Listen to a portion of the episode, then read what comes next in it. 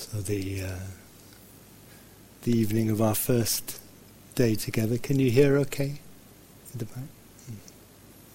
Mm. And sometimes, sometimes at the end of the first day of a retreat, one can feel a certain kind of fatigue. You know? uh, we we uh, you know we can arrive on retr- retreat and it's like kind of suddenly putting the brakes on, you know, when we've actually been traveling quite fast, and, uh, and it's very usual for the first day or so of a retreat to feel like a kind of we were reflecting with one of the groups this afternoon that kind of swinging between restlessness and sleepiness. There's a kind of energetic momentum of our lives. And uh, that requires requires patience, requires a lot of patience and just uh, an orienting to what supports and nourishes and resources us. And uh, the Buddha very helpfully outlined named uh, some of the factors that um, we can encounter and, and sometimes find ourselves struggling with in this practice. And this is a list that's uh, traditionally called the hindrances.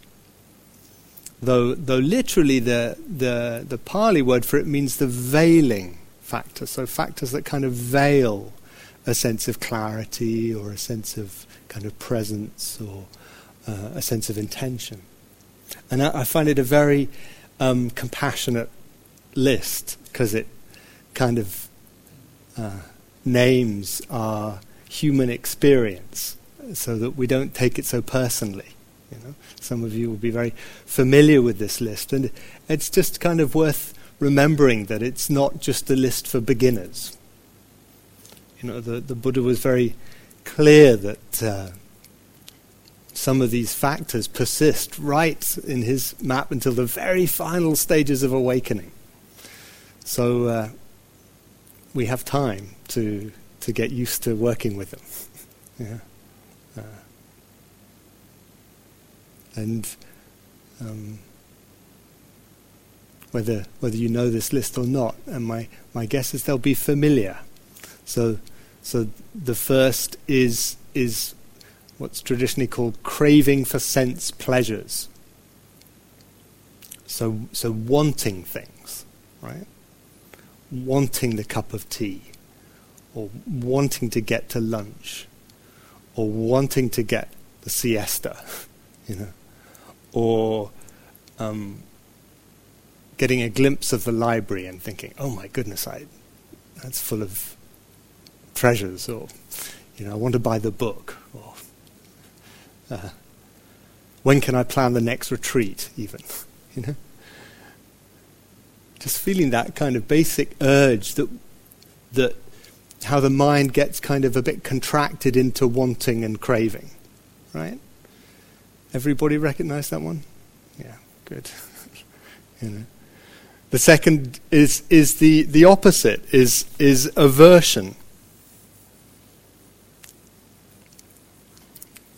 You know, that, that comes in so many different flavors, doesn't it? Aversion. You know, we could probably say that, that pretty much every difficult mental state is a, is a variety of aversion.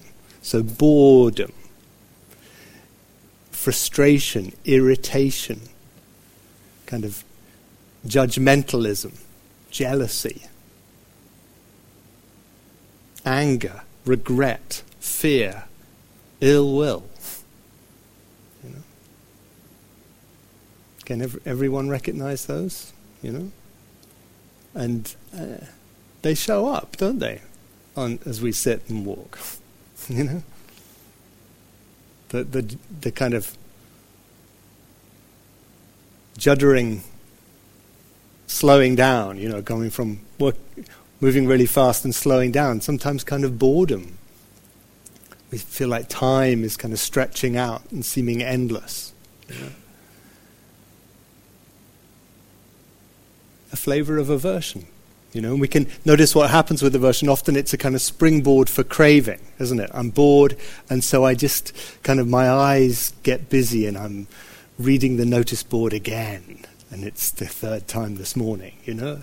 Uh, or I, I'm just kind of looking for sense, some kind of hit in some way, you know? So, so craving, aversion. The, the third is sleepiness and dullness. The traditional translation, sloth and torpor. Yeah? Which, again, we can sense comes in different qualities, doesn't it? The kind of fog, or just the kind of, some of you noted this kind of experience today when, you know, just there, one can't kind of stay awake in a certain way. Low energy.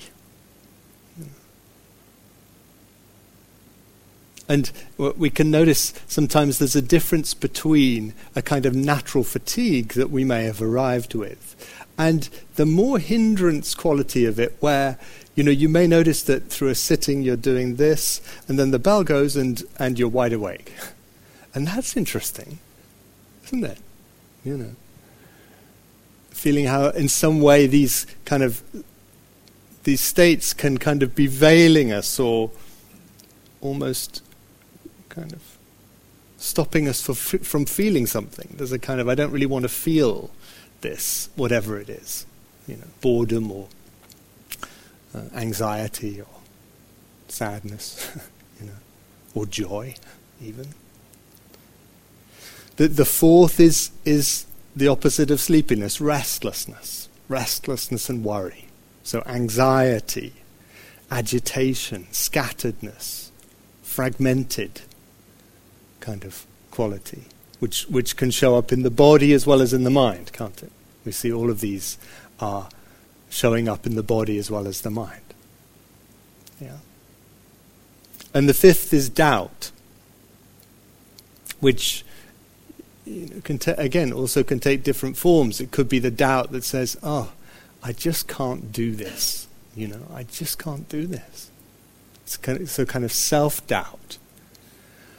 Or it could be what I think of as kind of path doubt or activity doubt, where you may have had the thought, you know, oh, this mindfulness retreat thing, you know, should have done the Zumba course this week instead, you know. Uh, and we can feel how there can be a kind of paralyzing quality in doubt, can't there? Sometimes where I can't decide what to do. That, that's one of the flavors of doubt. This or that. You know? The kind of strand of fear in the doubt. And often noticing how doubt shows up when our strategies for dealing with the other four haven't quite worked. Do you notice that? God, yeah. Just keep coming back to the breath. I keep wandering off. I can't do it. you know? And why am I doing it anyway? Why did I sign up for this? You know all the different ways in which uh, doubt can creep in. And we can see how these, these factors almost never come on their own. Right? So, so people talk about multiple hindrance attacks. You know? So when the kind of pain in the knee is just, yeah, I'm feeling so kind of restless with it, and then I get aversive, you know, to it, and uh, I start thinking, oh, come on, when's when's the bell going to go? And and it's time for a cup of tea, and then you realize, oh, it's not for a while, so just kind of go to sleep, you know, and then wake up thinking, uh, oh, you know, I just can't do this. I really can't do it. And of course, these patterns don't just show up in meditation, right?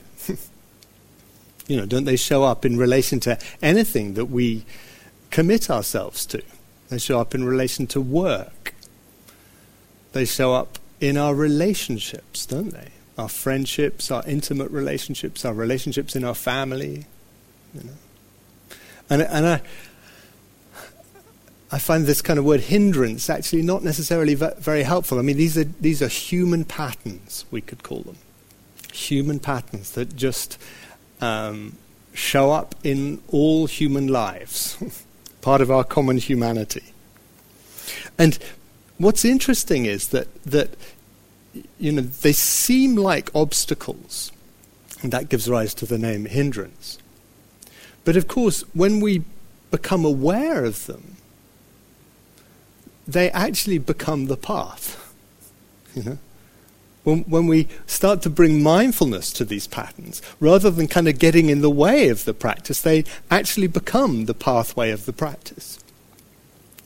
Does that make sense? Can you feel that? You know, and it's, it's interesting what one moment can feel so obstructive, the next moment actually f- feels like, oh, I, I've got an insight here into something. I'm really kind of understanding something just by the shift of relationship. And, and so, you know, uh, how, how to do that? How, how can we start to make these human patterns uh, the path? How, how can we develop more skillful relationships with them? In a certain way, honoring them. You know, the, these, they come up often for protective reasons you know? Like the sleepiness may come up because I kind of just don't want to feel the boredom. It's kind of kind of trying to protect me from it. Yeah. Or the self doubt, the self judgment is kind of protect me from the fear of failure in a certain way. And part of what mindfulness does is it it replaces these actually kind of outgrown these these these defenses that we've we've outgrown with awareness which is actually a much more reliable pr- protection, is a much more uh, resourced response to difficulty than these, these kind of old unconscious habits. And some of you may have heard the ac- acronym RAIN um, as a way of practicing with uh, states that are difficult as well as states that are delightful. So recognize, allow, investigate, non identification. I, have recently been finding it helpful to think rather in, in terms of grain. So a kind of more whole food kind of acronym.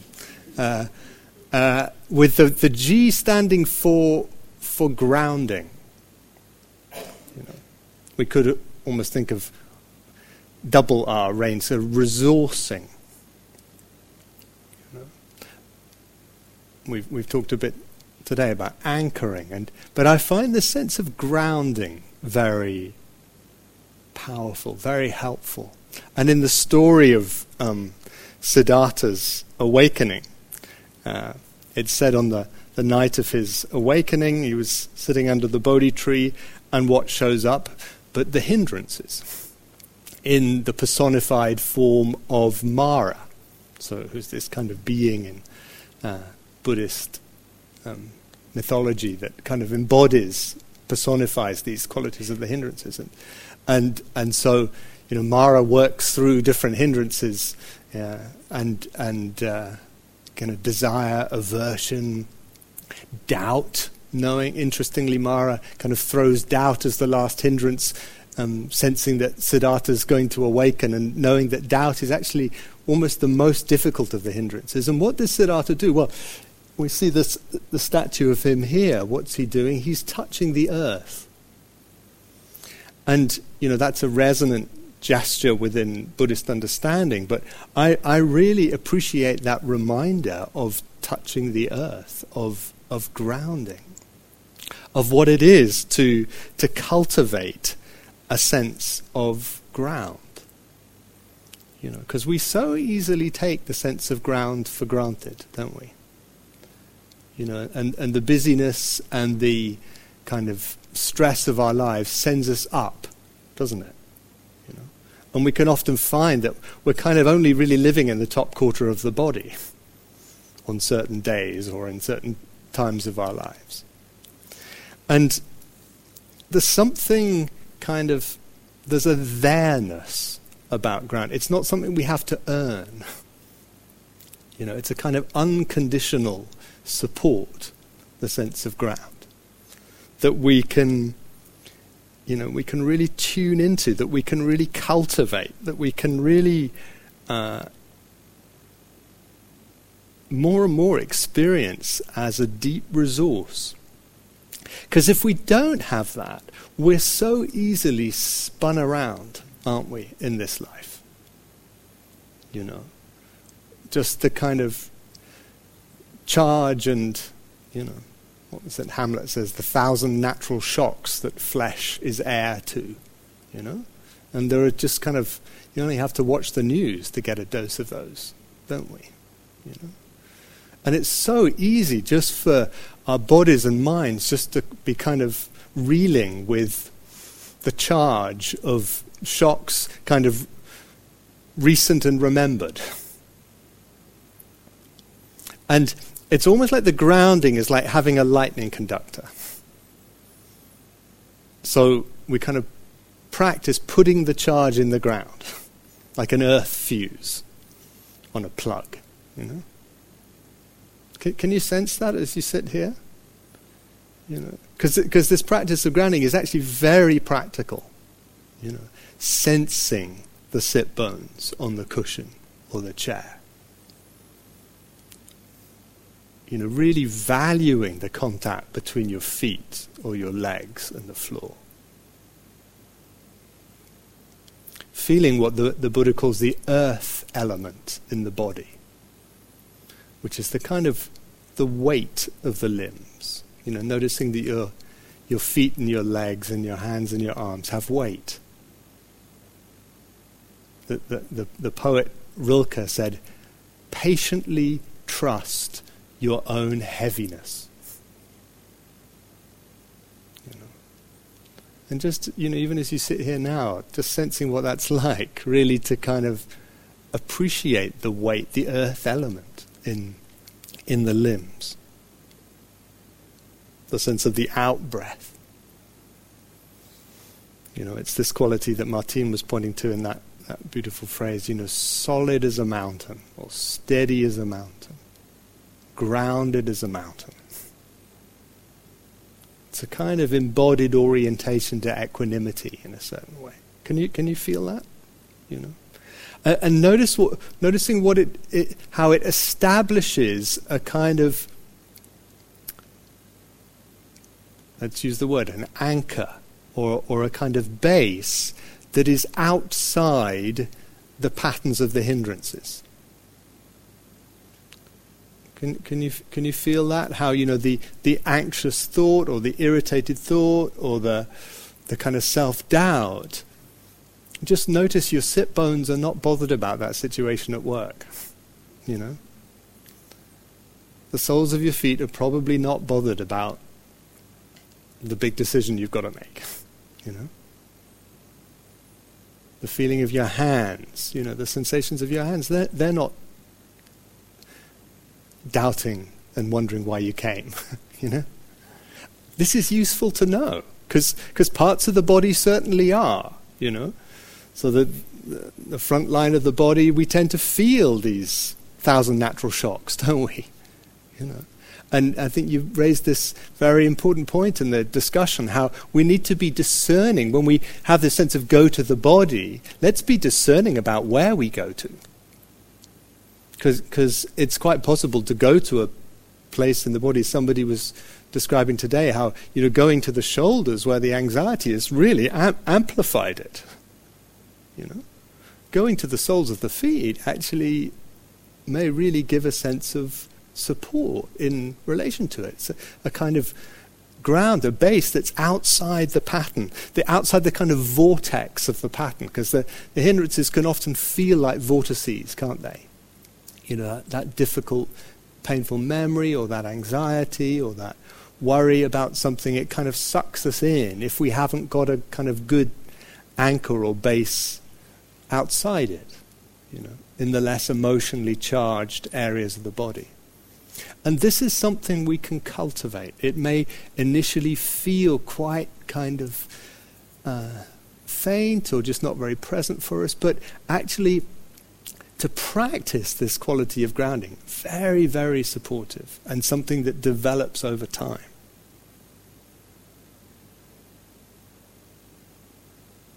And you know that, that phrase that Martine was using, you know, steady as the mountain, open as the ocean.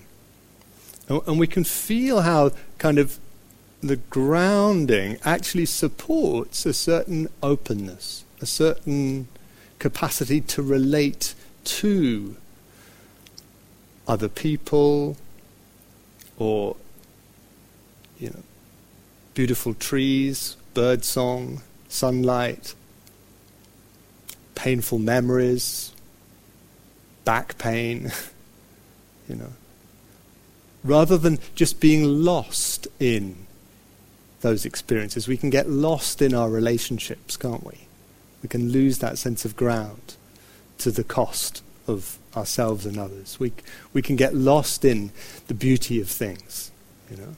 We can get lost, very easily lost, in the kind of patternings that, that we notice coming up on the retreat. And the kind of solid as a mountain enables a kind of open as the ocean. So I can kind of relate to the pattern rather than from within it, just being sucked into it. And so the the kind of G, if we if we go with the the whole food uh, acronym, you know the, the the the the G enables the R, the recognition, the recognizing. Oh, this is sadness. Or this is uncertainty. Or this is excitement, you know. This is peace. This is irritation. You know, the, the, the recognizing, we can sense how to, to name, to, to recognize what's happening changes our relationship with it. Can, can we feel that? You know, you may have, may have had moments of this today where, where you kind of there's a there's a mind state around which which m- may be delightful, but it may also be difficult. And just to kind of recognize, oh, that's happening. That's what this is. You know, it's hard to be completely stuck in something we're interested in. Have you noticed that? You know, so oh, this is boredom. Ah, can I be interested in boredom? You know we see how what these these hindrance factors often do is they they kind of direct our attention to objects. So, uh, you know, I'm sad about that situation, and I, am kind of thinking about that situation, or I'm anxious about that situation, and I'm thinking about that. And actually, to recognize what's the mind state may actually be a much more effective way of working with the situation because we, we have some traction over the mind state. It's something that we can actually engage with and creatively uh, respond to.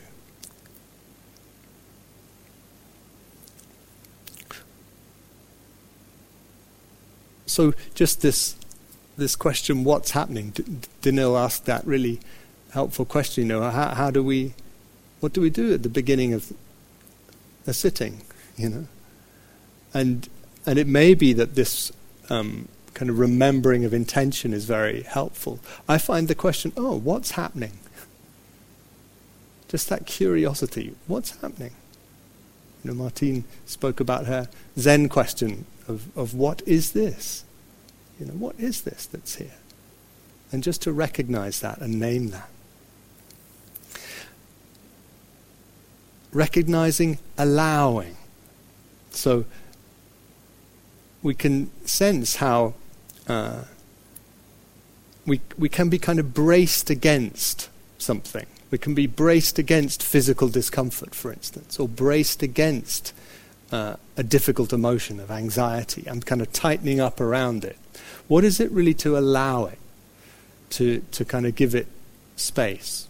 What is it really to allow the sense of enjoyment, you know, to be here? I can kind of note it, yeah, I'm feeling quite happy, but actually, there's a difference between that and really kind of welcoming it and allowing it, giving it room. Allowing things to be as they seem. We, and sometimes, you know, things are difficult. The first ste- step of allowing is being willing to tolerate. You know, willing to tolerate the frustration or the fact that I can't get my attention to stay on the breath for more than half a breath. You know? Tolerate, breathe with. I'm going to breathe with this pain in the back rather than brace against it. And that can support us in, in you know, softening the relationship. Because we can sense how what gives things their fixity, particularly when things are difficult, what kind of makes things seem more solid is the kind of pushing against them. Yeah? Can you, can you feel that? You know, where, whereas to recognize what it, you know, okay, this is anxiety, and I'm just going to allow it. I'm going to breathe with it. I'm going to find a sense of ground in the midst of it. I'm going to allow the wave of it to move through.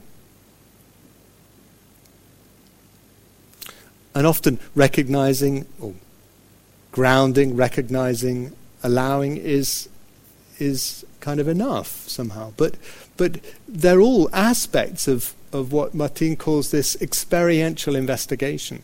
We could say the I, you know, in experiential investigation with kindness where we're getting interested in what this is, you know, this, this repetitive thought pattern, or this, this kind of um, mood that's around. How does it feel in the body? It's a useful question. You know, how does this, this restlessness feel in the body? How does this uh, aversion feel in the body? What parts of the body are not caught up in it, as we've said?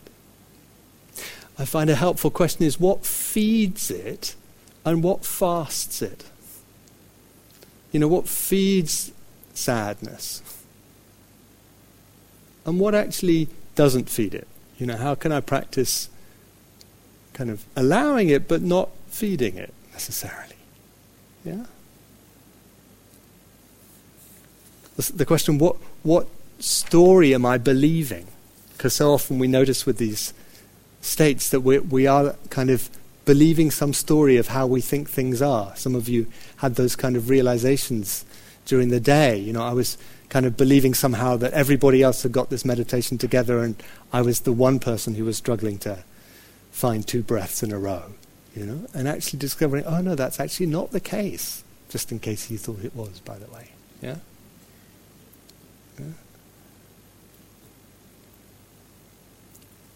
I love Martine's question. I wonder how long this will last. That's a very helpful investigative question, isn't it? Because it's encouraging us to notice change. You know, to notice that, that no, actually, no two moments are the same if we really look. you know? that, that everything's changing all the time. And part of the uh, experiential investigation, investigating with kindness, is really to, to notice and, and let the sense of things changing register. so really acknowledge, okay, I can sense that things, things are changing. I mean, where, where's the mind state that you woke up with this morning? You know? Or the preoccupation before lunch? Can you sense how just, you know, the landscape as we look back over the day, you can just sense how much things have changed, haven't they? You know, it's the one thing we can promise here that things will change. what happens if, if I remember compassion and kindness? It's another kind of investigation question that, that rather than kind of just battling with this, I just have a sense of, oh, okay, I'm going to hold myself with kindness in the midst of this. Pema Chodron describes one of her preferred translations of the Buddhist word for kindness as an unconditional sense of humor. You know, that's really helpful to keep close to hand on retreat, right? You know, what happens if I remember a sense of humor?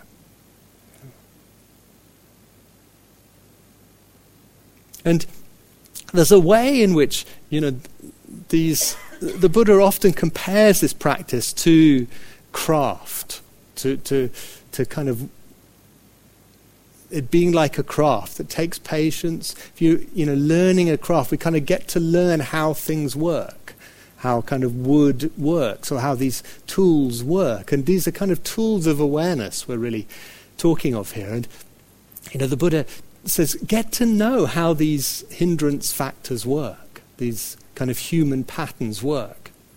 Get to know what, what kind of encourages them, get to know what uh, also counterbalances them. And, and each of them does have kind of, if you like, antidotes that we can investigate. So, you know, one of the things to notice with, with sensual craving, where I'm really wanting something, is, is to notice how quickly things change. You know, how the first bite of lunch, you know, things change, don't they?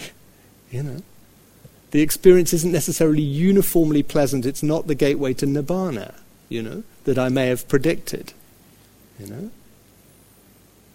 And just to see that as a kind of compassion to ourselves, because we so easily project a kind of solid ability to lastingly sort things onto all kinds of experience, don't we?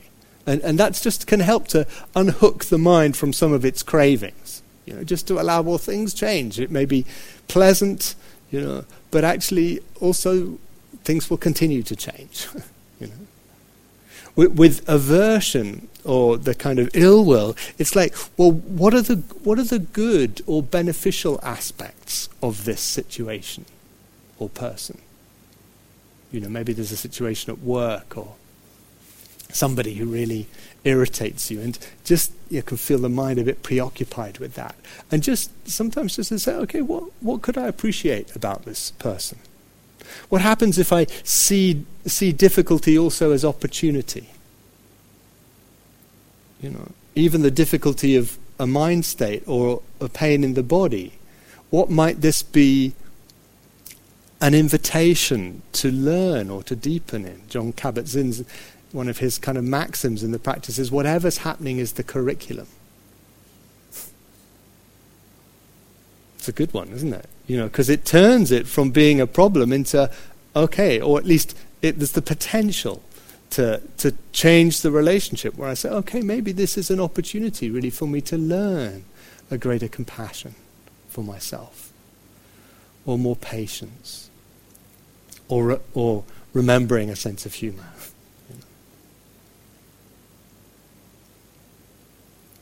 With, with dullness and sleepiness, we've spoken a little bit already about how energizing in response to that. So opening the eyes, looking upwards and kind of noticing the light in the room. Just raising the posture. Some people find that just to, to put the hands like this, just put, putting a bit of effort into the posture can energize. Or standing up really encourage you to stand up, always feel. Uh, appreciative of those who stand up when they're sleepy because it's kind of saying, okay, I, am not just going to be governed by this, you know, sleepiness. I, I, was saying to a group this afternoon, I've only once ever seen someone fall asleep while standing up, you know, and so that please feel encouraged to do that if uh, you find sleepiness is around a lot. With with restlessness, again, the grounding practice very helpful. Spaciousness, that if you feel the body and mind are very restless, go to listening to the sounds and the silence. In India, they say if you've got a wild elephant, put it in a big field. And just creating that sense of spaciousness can help just hold the restlessness. And doubt, with doubt, a sense of, of can this moment be enough? Can I what can I know? What can I uh, appreciate in this moment? I may not know what path I'm due to take, or I, you know what, how to make this choice. But actually, right now, right now, I can appreciate this. I can lean into the ground. I can appreciate the sense of the in breath.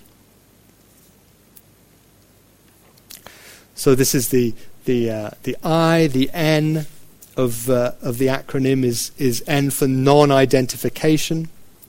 So that's, uh, we could also think of that as, as being about conditionality, seeing that, that states of body and mind uh, come about due to conditions.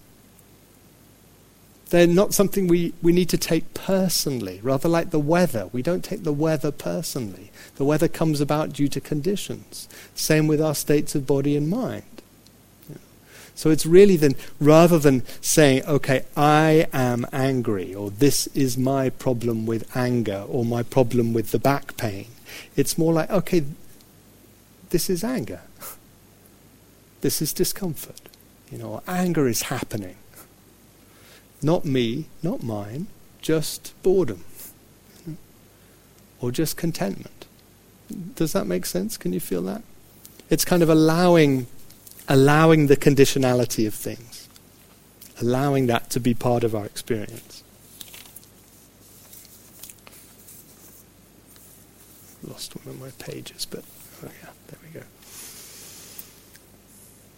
So, um, you know, this this uh, creative engagement with these these factors, if they as they show up, knowing that they will show up, you know? Craving, aversion, dullness, sleepiness, restlessness, worry, doubt, grounding, recognizing. You know? Are you getting that the grounding is also the anchoring that we've been speaking about? Yeah? So just another word for it. Anchoring. Uh, recognizing, allowing, investigating non identification, just saying this is conditions. I can introduce new conditions, conditions of, of, of mindful awareness, of uh, kindness. We can also see that, that how that our experience is so profoundly shaped by what we are cultivating. We've used this word a few times today, and actually, the, the word cultivation is, is the Buddha's word for what we're doing here. He didn't so often use the word meditation, he described it as, as cultivation, which is interesting, isn't it? If you think about, you know, okay, I'm going to sit down to cultivate rather than sitting down to meditate, it's, it's, it's, uh, it kind of can change how we perceive the practice. And, and one of the cultivations that the Buddha repeatedly recommended was a sense of enjoyment. A skilled practitioner cultivates a sense of enjoyment, said the Buddha. So, this sense of enjoyment, not just as a kind of fruit of the practice, but as something we, we consciously orient towards. You know, based on the principle, which is, is so kind of uh, foundational in this practice that whatever, as the Buddha puts it, whatever the mind frequently dwells upon becomes the shape of the mind. And isn't it interesting how the neuroscience of the last 15 years kind of literally shows that to be true? How the brain's structure as well as its function is shaped by what we are cultivating, what we're practicing, what we're dwelling upon. You know? And, and as I said, you know, last night, really a key part of the art and the opportunity of retreat is to let that which has become dulled by familiarity again kind of become alive and nourishing for us through being noticed and valued, through being appreciated. You know, the beauties of nature did you, did you notice just the first whispers of spring today? Can you feel that? Just, you know, something to really notice and appreciate. You know, just being able to move, being able to walk, being able to stretch, the taste of food, you know, the freshness of the in breath, the release of the out breath. You know, the, these, are, these are blessings that we can easily kind of take for granted, and yet And yet, actually, they are how we reawaken in ourselves a sense of well being, a sense of being more in touch with the joys of life. And, you know, this is, this is really part of the practice of the retreat to orient to the, what is here that is enjoyable. And see what it's like really to let it in, to breathe it in, to let yourself be nourished by it. You know, and we can sense how this is different from craving, different from the first of the hindrances. You know, craving kind of contracts us into wanting something that's not here, doesn't it? Whereas appreciation is a kind of receiving of what's already here and really kind of receiving the gift of it more fully with the body and the heart as well as just with the head. You know, as Rick Hanson puts it, letting good facts become good experiences. So that when kind of listening to the bird song in the garden, I really kind of feel it, I sense it. Listen to it with the whole body, not just with the conceptual mind. And we can sense how, in a certain way, appreciation and enjoyment, conscious appreciation and enjoyment, are the way in which our organism, if you like, rebalances itself. Scientists would say kind of it's the mechanism for homeostasis. It kind of brings us back into balance with things when we let in the blessings of our lives. Can you, can you feel that? You know. Because the, the kind of out of balance that's, that's busy and stressed, actually just to open and, and be nourished by what's here, you know, it's, it's deeply supportive of a sense of well being and a, and a sense of healing. And we can notice that, that the cultivation of appreciation and enjoyment can coexist with discomfort and unpleasant sensations in the body or the mind. You know, it's so easy, isn't it, when we're experiencing discomfort or unpleasantness, the attention goes and gets stuck to it. You know, I, I just am focused on my shoulders that are uncomfortable or on that worry or that painful memory. And, and as Martine said earlier, you know, that just so easily amplifies it and magnifies it, doesn't it? And so we can say that, okay, yes, that turning towards difficulty is an integral part of this practice, but so is learning and developing the capacity at times not to give attention to what's difficult. And this was the, the question about kind of how long should I be with what's difficult in a certain way. And we can sense, particularly when we don't feel in a very resourced state. It's so easy just to get exhausted by, I keep turning towards the, the back pain and I keep turning and practicing allowing it, and actually I'm just fatiguing the mind. And so, you, you know, c- developing this capacity in the presence of the difficult, also to value or really to, in a sense, make much of what is nourishing, grounding, supporting, Can, can you sense that? You know, it's such a key principle because, you know, we, we so easily lose contact with those blessings. I've t- told the story many times before of James Baraz, who's a, a Dharma teacher from the States, who, uh, whose mother was aged 90, and she, as she says, said that she'd spent a, a lifetime kvetching which is a word that means kind of grumbling and complaining. And she said she was a kind of professional kvetcher. And she asked James for a, a practice because he, he, he runs a, a course on awakening joy. And he said, okay, at the end of every complaint, just add the little phrase, and my life is really very blessed. And there's a lovely clip of her online saying how this kind of ruined her life, actually, because she kind of discovered that she couldn't any longer sustain the old habit of complaining because she kind of was reminded of just how many blessings there were in her life. You know, and she was losing her sight at the time uh, that this was happening. And, and what is it to kind of really practice that principle ourselves, where, yes, there are these difficulties, and there are these blessings, and there are these resources, you know, these nourishments, and and to practice sustain, staying in contact with what resources and grounds and steadies us in the presence of what challenges and activates us. Can you sense that?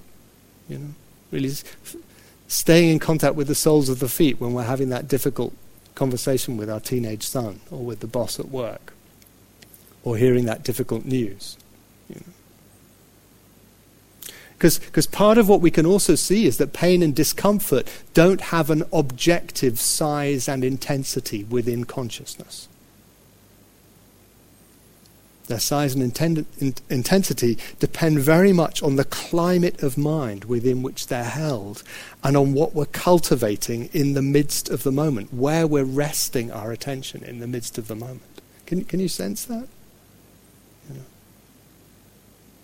And so, you know, particularly in, in these early days of the retreat, but also, you know, throughout the retreat, a real encouragement to to look for what you can enjoy, look for what you can be nourished by, and to breathe it in. To breathe it in, to savor it, to let it uh, enlarge the capacity of the heart. The Buddha uses this, I find it such a helpful image of the salt crystal. You know, he said, take a take a, a lump of salt and put it in a in a, a, a beaker of water, water and try to drink it, and it's unpalatable. Put it in a lake of, of clean water and let it dissolve, and the same lump of salt is actually drinkable. And this something about the the, uh, the sense of capacity that we're cultivating in our lives, and and how that really changes the experience of the difficult in our lives.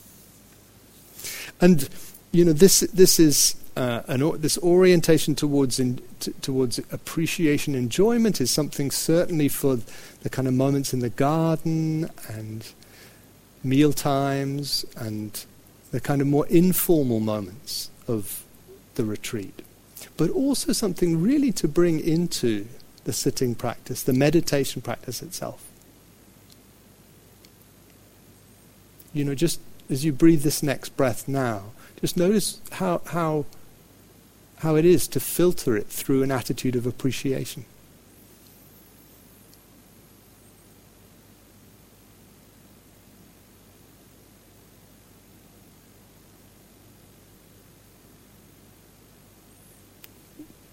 Can you sense that? You know, and and this is significant. This is really significant. There's a difference between attention and mindfulness. Attention can be quite kind of neutral, even it can be flavored with aversion and, you know, hindrance factors, you know.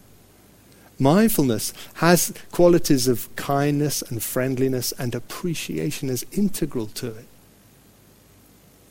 And so, what is it to, to orient in the meditation practice itself to the sense of the quiet enjoyment? And really to savor that, really to keep renewing that sense of intention. This, as, as Martine was saying, this, this word that's often described, translated as concentration, is actually much better translated as a sense of collectedness or, or recollection. And, and just to kind of enjoy that sense of collecting the attention into the body of the moment, the, the anchors of the moment, a spacious arena of awareness in which you hold the body. The, the, the Buddha's word for this collectedness actually, uh, he, he describes as an enlarged awareness rather than a contracted awareness. You know? And so we can very deliberately cultivate this enjoyment of collectedness, this enjoyment of the quiet sensations of the hands as they sit in your lap.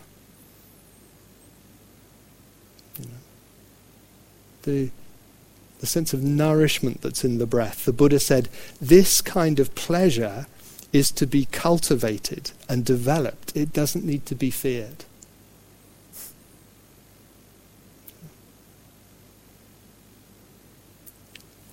And as tools of awareness in that cultivation, the Buddha offered just five simple kind of inflections of attention that I find really helpful around this. Really helpful.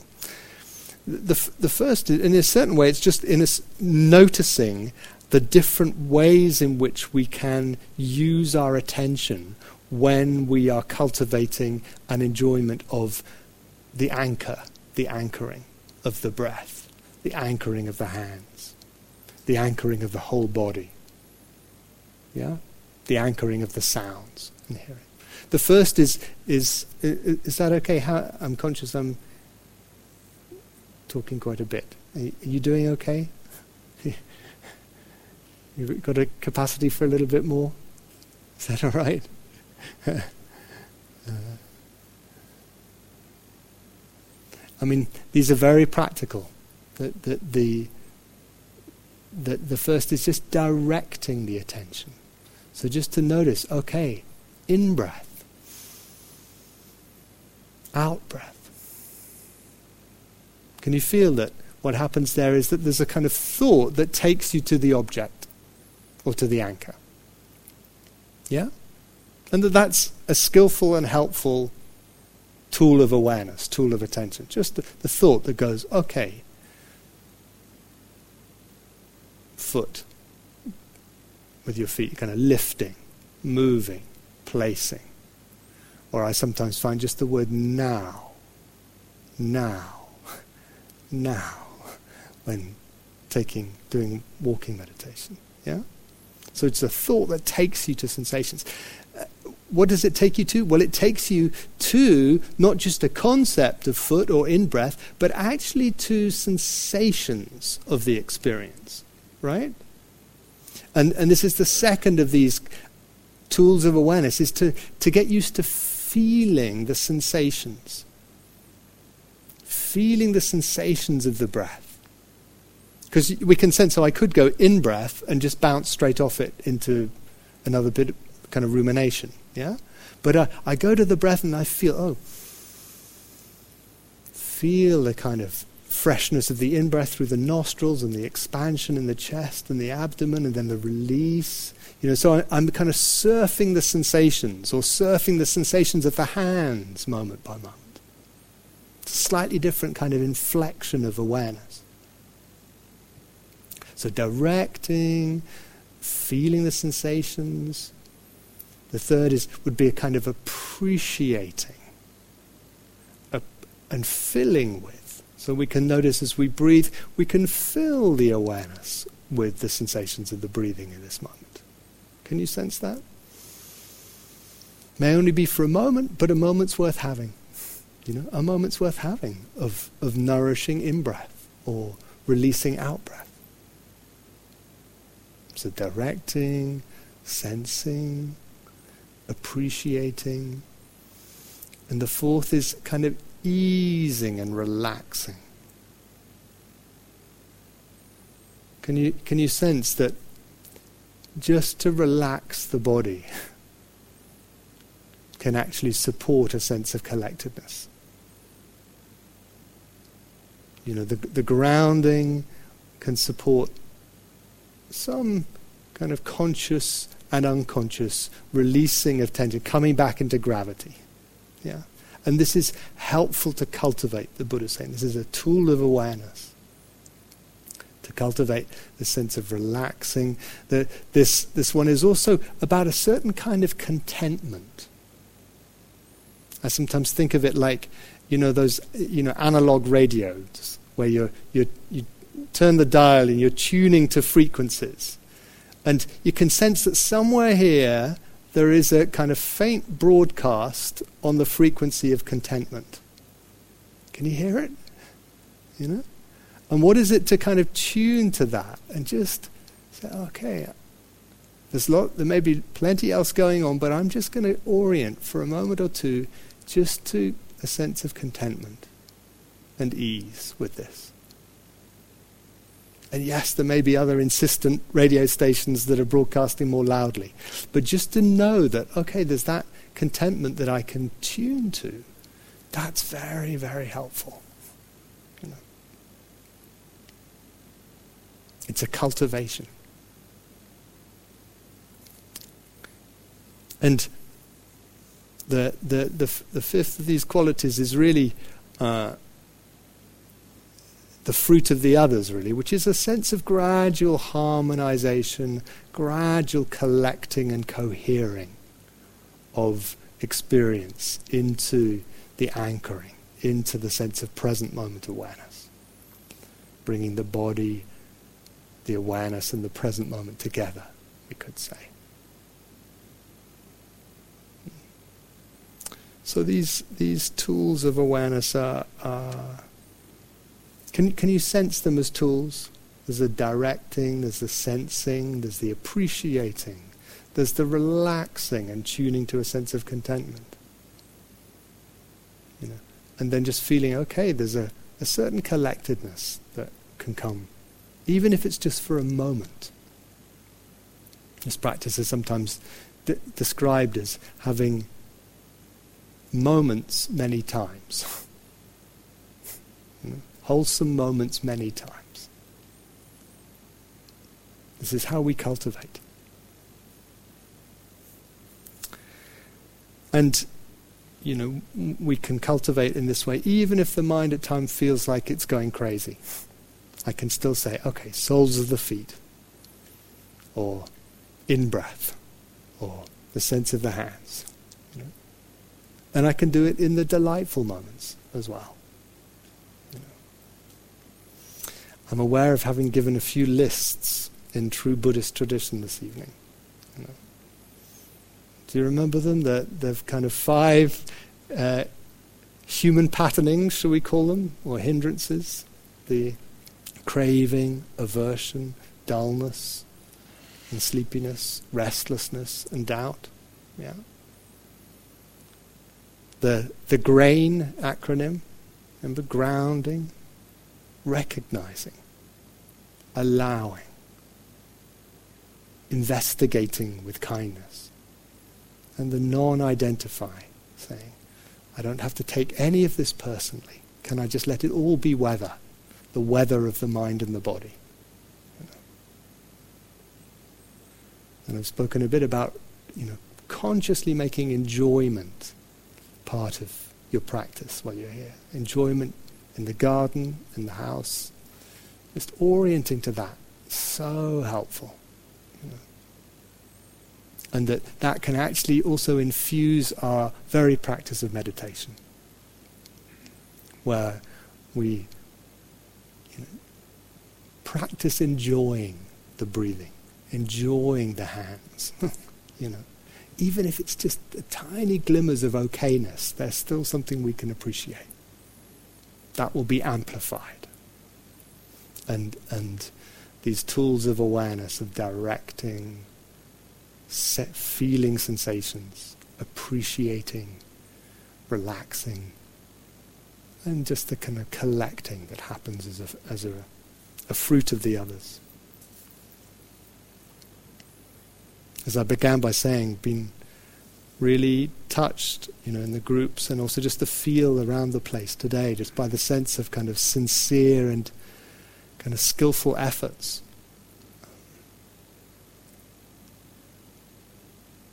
And uh, shared with a couple of the groups where people were on their first retreat. I spent most of my first retreat here planning how to escape, you know, and and just to hear how uh, you're making such kind of good use even of this first day, which can be uh, sometimes be a bumpy ride.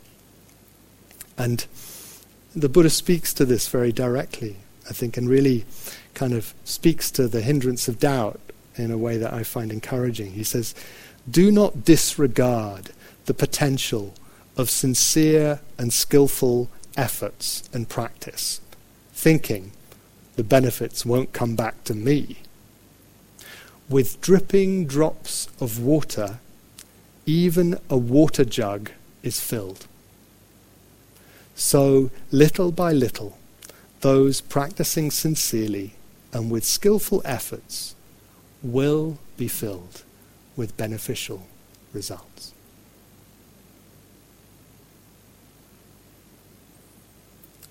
So let's just take a few moments of silence together.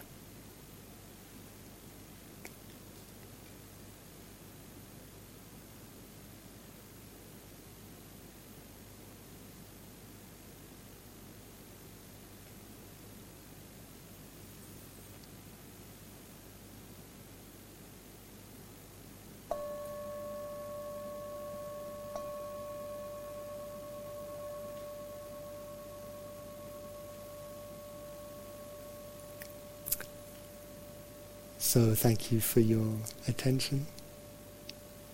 Uh, time now to enjoy some walking practice, uh, and then a bell will go for our final sitting of the day.